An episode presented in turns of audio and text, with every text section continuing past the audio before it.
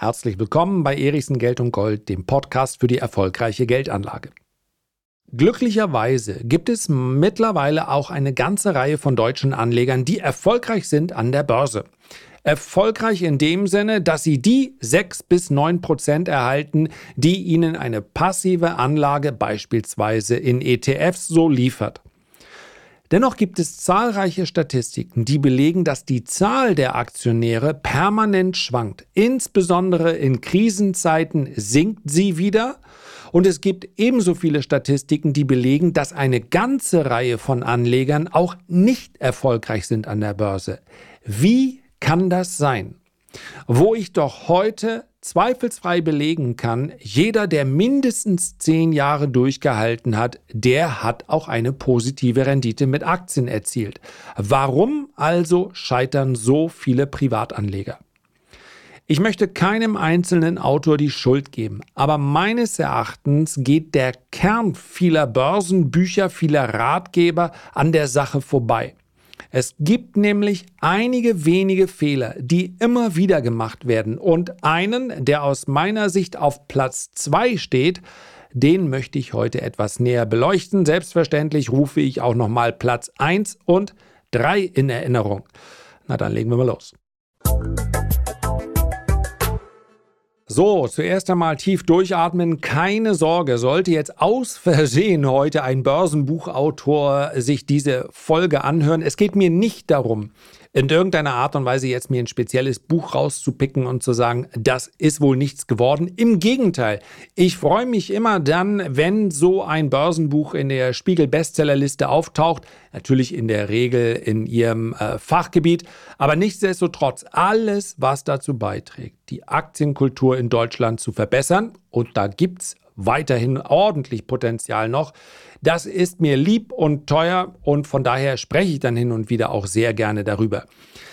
Selber habe ich mich offen gesagt bisher, ich habe mich sehr schwer getan, darüber zu schreiben, weil so mein Gefühl ist, das Wesentliche, also wenn wir jetzt nur auf die äh, sachliche Seite der Geldanlage, zum Beispiel mittels ETFs schauen, das könnte ich auf zwei PDF-Seiten zusammenfassen und das wäre noch nicht mal besonders äh, dünn gedruckt. Das schmälert allerdings nicht das Vergnügen, wenn man ein schönes Buch über die Geldanlage liest. Ja, mein Buch vergangener Tage, mit dem ich, ich will nicht sagen groß geworden bin, aber welches ich sehr gerne gelesen habe, immer mal wieder im Übrigen, ganz am Anfang, und welches ich gerne aktualisiert rausgegeben hätte. Aktualisiert im Sinne der Werte, die dort besprochen werden und so ein paar sprachliche Dinge verändern sich natürlich im Laufe der Zeit. Also es gäbe da einige Anpassungen, aber die Zürich-Aktion, ich habe es hier schon mal gesagt, leider oder vielleicht auch Gott sei Dank, ich freue mich für Sie, sind die Erben nicht darauf angewiesen und der Verlag hat sich da auch ein bisschen schwer getan, aber immerhin haben sie auf unser Interesse hin dann gesagt, na gut, dann legen wir es nochmal auf.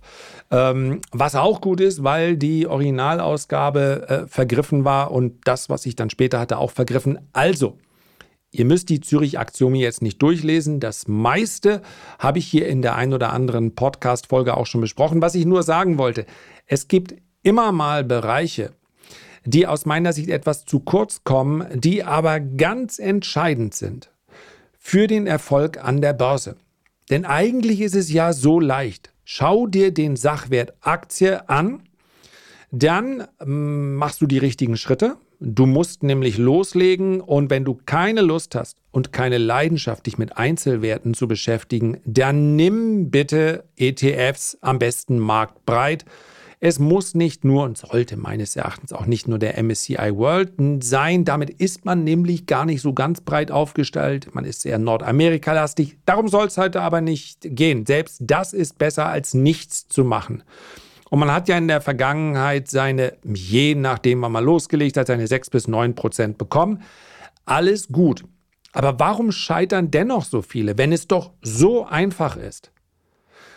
Das liegt daran, dass gewisse Regeln eingehalten werden müssen, damit man am Ende des Tages nicht auf den Verkaufsknopf drückt. Denn das ist die ganz große Schwierigkeit. Offenbar, dass man nicht dann unbedingt kaufen will, wir haben es erlebt, in die, nicht in die Corona-Crash hinein, sondern dann in die Rallye hinein, dass ganz, ganz viele gesagt haben, jetzt mache ich Börse. Das ist dann im Jahr 2021 weitergegangen. Sieben Millionen der gut zwölf Millionen Aktionäre, Aktiensparer sind eben Fondssparer.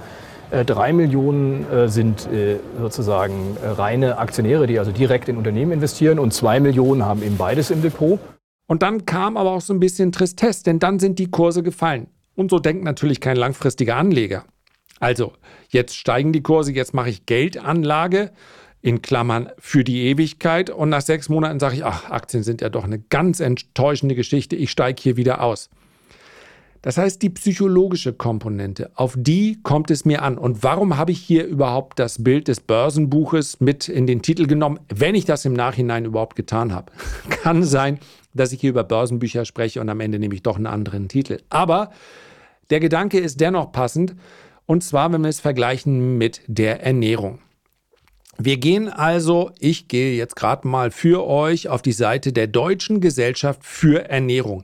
Die Regeln für gesundes Essen und Trinken haben sich durchaus verändert in der Vergangenheit. Ja? Es gibt so einige Punkte, wo ich glaube, dass man sagt, mh, hm, vielleicht wird hier die Forschung in den nächsten Jahren noch deutlicher aufzeigen, dass man einige Produkte doch nicht so braucht. Also ein Beispiel, es gab, vielleicht liegt es auch ein bisschen an der Lobby und ich bin selber zumindest im Milchkaffee mit einem kleinen Schuss. Morgens nehme ich da noch Kuhmilch. In meiner Jugend habe ich Milch getrunken wie ein Verrückter. Heute würden die allermeisten Eltern sagen, vorsichtig, Milch ist eigentlich ein Nahrungsmittel und, und, und, und es ist zu fett und es ist eben auch eigentlich nicht für uns gedacht. Ja, es geht mir nicht darum, ob das ungesund ist, aber man hat früher einfach, ganz ehrlich, die Medizin hat gesagt, Milch brauchst du, Kalzium. Und warum war das so naheliegend? Milch ist weiß. So ähnlich wie wahrscheinlich die allermeisten unserer Knochen auch nicht wirklich alle, wenn man sie dann mal offen sieht, wer tut das schon? Ja, aber weiße Knochen brauchen weiße Milch, also das, das Bild hat irgendwie gepasst und ich habe literweise das Zeug getrunken. Wenn Studien rauskommen, dass das zu schwerwiegenden langfristigen Schäden führt, dann habe ich ein Problem. Wir haben jetzt einfach zwei Stunden lang Fußball gespielt, Liter Milch mit Tetrapack an Hals und runter. Keine Gedanken drüber gemacht und einfach mal ein Stück leer da mal weggehauen. Ohne Probleme. Ich esse heute noch keine Käse und ich schweife auch ein bisschen ab. Aber was ich sagen will, das verändert sich durchaus der Wissensstand. Nur bei uns in unserem täglichen Konsum verändert sich das Ganze sehr viel langsamer. Man kann ja mal, wer Lust hat, und über Ernährung werden wahrscheinlich noch viel mehr Bücher geschrieben als über die Börse, man kann ja mal ganz kurz hier abgleichen, ob man sich wiederfindet. Gemüse und Obst Nimm fünf am Tag, heißt es hier.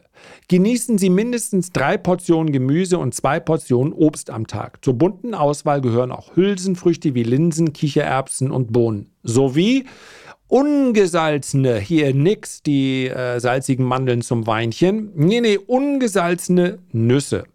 Warum? Das wird dann da erklärt. Sättigung, Nährstoffe, Ballaststoffe, sekundäre Pflanzenstoffe und so weiter. Gemüse und Obst zu essen senkt das Risiko für Herz, Kreislauf und andere Erkrankungen.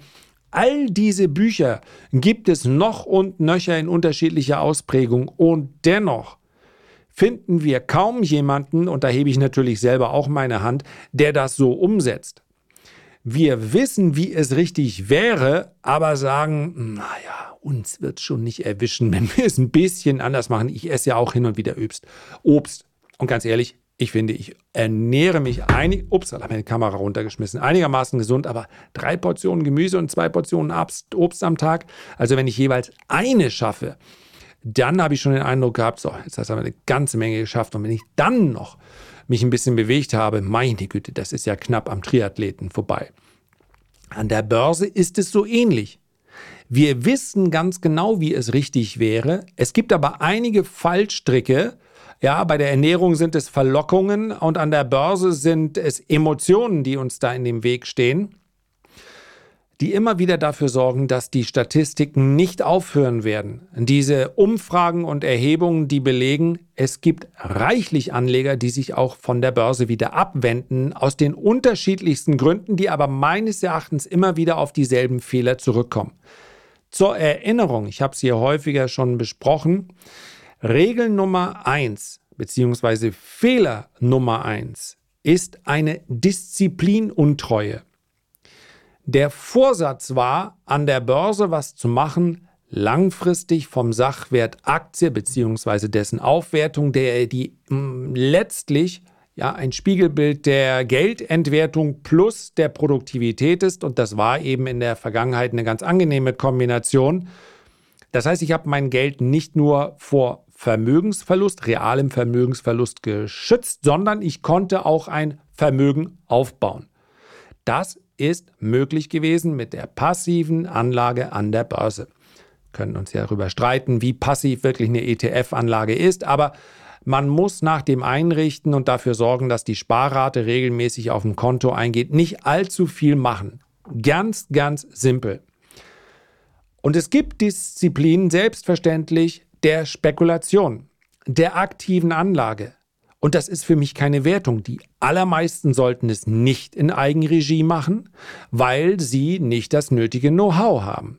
Und deswegen werden sie dann, wenn sie also ihrer passiven Anlage untreu werden sollten, vermutlich in, wenn wir auf die Statistik schauen, 75 bis 80 Prozent aller Fälle kein besseres, sondern eventuell sogar ein deutlich schlechteres Ergebnis einfahren weil das, was sie in der aktiven Anlage zerstören können, über das hinausgeht, was sie mit der passiven Anlage verdienen. Und dann hat man natürlich das Gefühl nicht, ich bin hier krank geworden, weil ich zu wenig Gemüse und Obst gegessen habe, sondern, naja, ich hatte Pech und die Börse ist auch nichts für mich. Wusste ich's doch.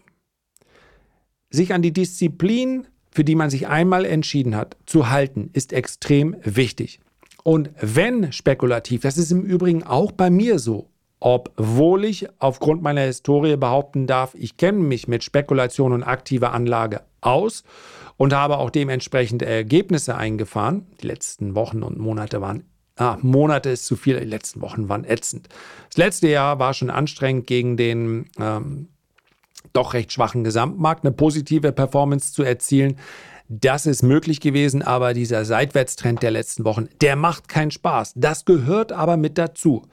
Wenn ich mich entschieden habe, einmal ETF Sparpläne aufzusetzen, dann muss ich keine Börsenzeitschriften kaufen zu Unterhaltungszwecken, bitteschön. Aber ich muss mich überhaupt nicht informieren über die Börse, wenn ich das nicht will. Muss ich nicht. Ich kann mich einzig und allein darauf beschränken, einfach weiter meinen Sparplan zu halten. Das reicht.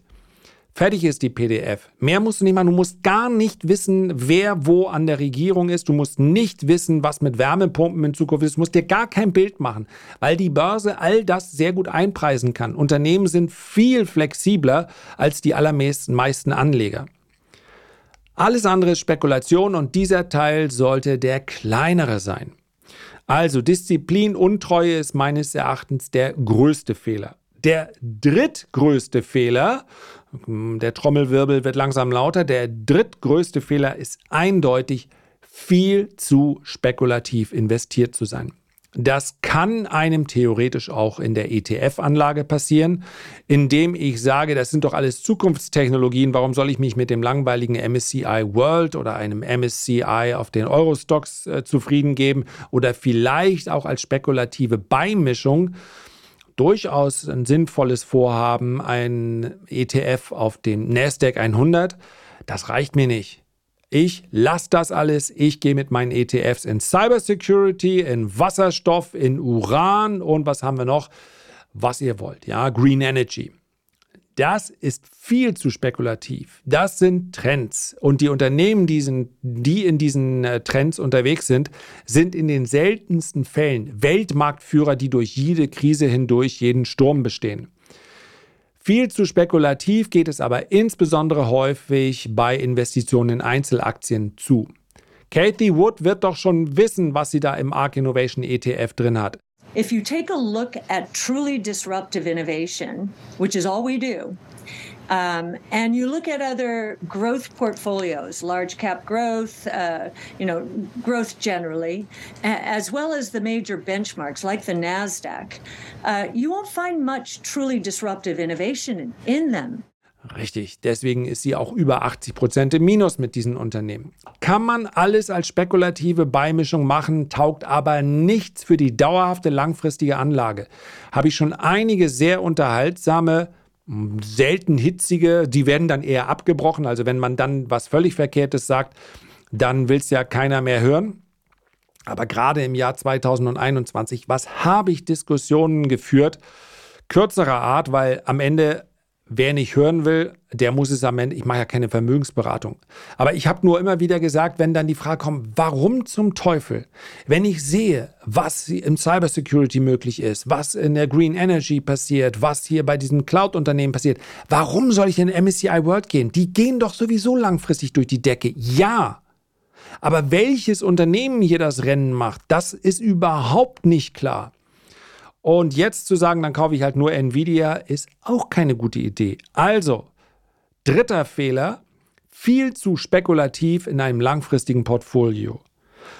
Und der zweite Fehler ist so banal wie wichtig, ihn zu benennen. Die Kurse werden schlicht und einfach viel zu häufig gecheckt. Niemand muss in einem langfristig ausgerichteten Portfolio bei ETFs schon mal gar nicht, aber auch bei Einzelaktien permanent überprüfen, wie sich der Kurs entwickelt. Die Vorstellung, man könne an der Entwicklung eines Kurses gerade kurzfristig oder mittelfristig ablesen, wie gut das Unternehmen sei, die ist völlig abwegig. Wenn man sich einen 10 oder 15 Jahreschart aufruft, ist das etwas anderes. Dort sollte dann der Kurs oder der Kurs plus die gezahlte Dividende natürlich eine gewisse Aussagekraft haben. Aber dazu muss ich ja nicht jeden Tag drauf schauen. Und anhand der Fragen, die mich teilweise erreichen, weiß ich, das passiert. Hier werden also Unternehmen gekauft, nicht mit der Absicht, sie irgendwann zu verkaufen, ja, Irgendwann kommt wahrscheinlich immer der Punkt, wo man sagt, oder man vererbt es oder was auch immer. Aber warum muss ich dann jeden Tag schauen, ob das Unternehmen jetzt 1% plus oder minus macht? Insbesondere, weil permanent ein Minus entsteht. Ich habe hier in einem Thread von 10K Diver, das ist ein ganz interessanter Twitter. Äh, gibt es überhaupt noch was auf Twitter, was gut ist? Ja, ein paar Sachen gibt es noch. Ja, der hat es ganz schön beschrieben. Wir haben 365 Tage in einem normalen Jahr und wir haben 250 Trading-Tage. Und jetzt sagen wir mal, wir hätten eine so gute Aktie, dass sie im Schnitt 15 Prozent macht. Und wir sagen auch, dass sie in diesen 250 Tagen immer entweder 1 Prozent steigen wird oder 1 Prozent fällt. So, das heißt also, ja, natürlich ist die Schwankung bei einigen Aktien größer, aber das heißt, damit ein Unternehmen 250 Tage gehandelt, am Ende des Jahres 15 Prozent höher steht, muss es 133 Aufwärtstage geben. Wenn wir die 133 Aufwärtstage von den 250 Gesamttagen abziehen, dann heißt das auch, an 117 Tagen schaue ich auf diesen Kursverlauf des Unternehmens und der Weg ist abwärts. Also 117 Mal denke ich gegebenenfalls, vielleicht dann noch sogar beeinflusst durch den Gesamtmarkt. Ah, knew it. Ist einfach nicht so gut, ja. Und es ist ja auch klar, es geht dann natürlich nicht immer anderthalb beziehungsweise 1,1 Schritte vorwärts und dann wieder ein zurück, schön linear, sondern dann gibt es mal abwärts, abwärts, abwärts, tagelang, monatelang, so wie jetzt zum Beispiel auch vergleichsweise gute Reads in den USA, die fallen eben, wenn die Zinsen hoch sind. Sind das deshalb langfristig alles schlechte Unternehmen? Die REITs, die man jahrelang als Dividendenkönige beschrieben hat, ist jetzt alles Schrott, weil es keine Immobilien mehr braucht? Natürlich nicht. Bedauerlicherweise wechselt nicht, nämlich nicht ein guter Tag mit einem schlechten Tag ab, sondern wir haben ganze Phasen, in denen Kurse fallen. Andere steigen dafür ist Münchner Rück, die Münchner Rück, in die ich im Übrigen langfristig investiert bin, und zwar aufgrund der Dividende. Nicht so sehr aufgrund der äh, Kursbewegungen, denn bei einer Dividendenaktie spielt es eigentlich ja keine Rolle, wohin der Kurs geht, sondern nur, dass die Dividende steigt. Und das passiert bei der Münchner Rück, deswegen bin ich investiert. Achtung, Jedes Investment an der Börse kann potenziell zu einem Total, Totalverlust führen. Bitte stets hier selber prüfen. Das ist keine Empfehlung, in die Münchner Rückaktie zu investieren. Aber die ist jetzt relativ viele Tage gestiegen. Die profitieren, weil sie letztlich auch ein großer Vermögensverwalter sind aufgrund der enormen Einlagen, die sie verwalten. Die profitieren von höheren Zinsen, die sie im festen Bereich bekommen. Das sind in den USA fast 5 Prozent. Man kann sogar durch eine ganz geschickte Zusammenstellung hier fest über 6% bekommen. Das ist hochattraktiv und davon profitiert eine Münchner Rück. Ist es jetzt deshalb eine Wachstumstrendaktie? Nein. Garantiert werden sich hier wieder auch dann viele Tage anschließen, in denen der Kurs nicht steigt. So. Und diese Ausgerechnet sind es dann 53,2 Prozent, an denen die Aktie steigt und 46,8 Prozent, an denen sie fällt. Das ist eine Gleichung, mit denen viele nicht umgehen können, weil immer dann, wenn die Aktie fällt, der Zweifel kommt. Und das ist meines Erachtens der Grund, warum selbst Aktien, die man, wo man gesagt hat, oder wo die, der, der, der, der zeitliche Horizont quasi unendlich war, teilweise nach wenigen Wochen wieder rausfliegen.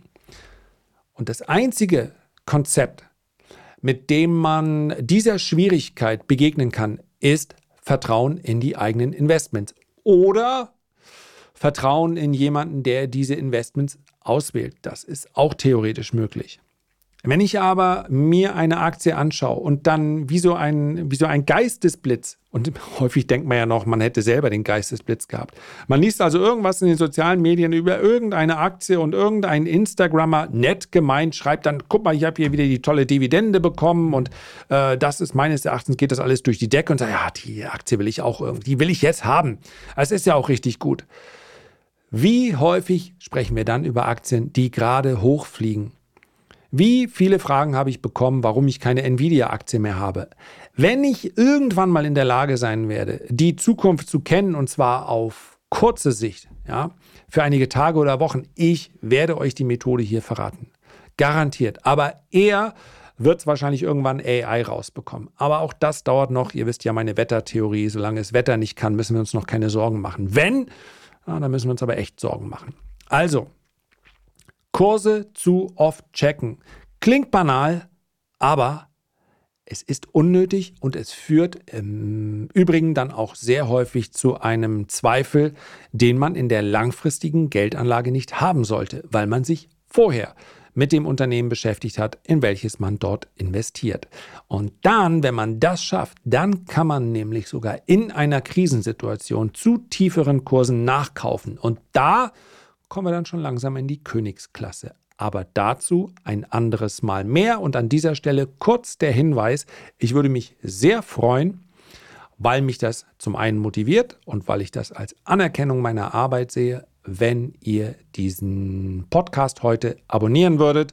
Und wenn ihr dann noch ganz viel Lust habt, dann gebt mir doch gerne eine Sternebewertung. Und wenn ich hier so neutral sage Sternebewertung, ja, dann meine ich natürlich fünf Sterne. Außer von Dr., jetzt habe ich seinen Namen vergessen, von dem ich immer ein Stern und Kritik jeden Monat bekomme. Der für diesen Monat, kleine Erinnerung, der fehlt noch.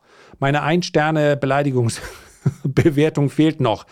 Aber entscheidet selbst. Das war's. Herzlichen Dank für deine Aufmerksamkeit. Ich würde mich sehr freuen, wenn wir uns beim nächsten Mal gesund und munter wiederhören.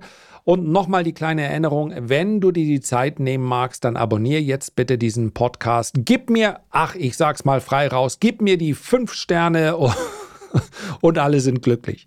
Also, wir hören uns beim nächsten Mal wieder. Bis dahin alles Gute, dein Lars.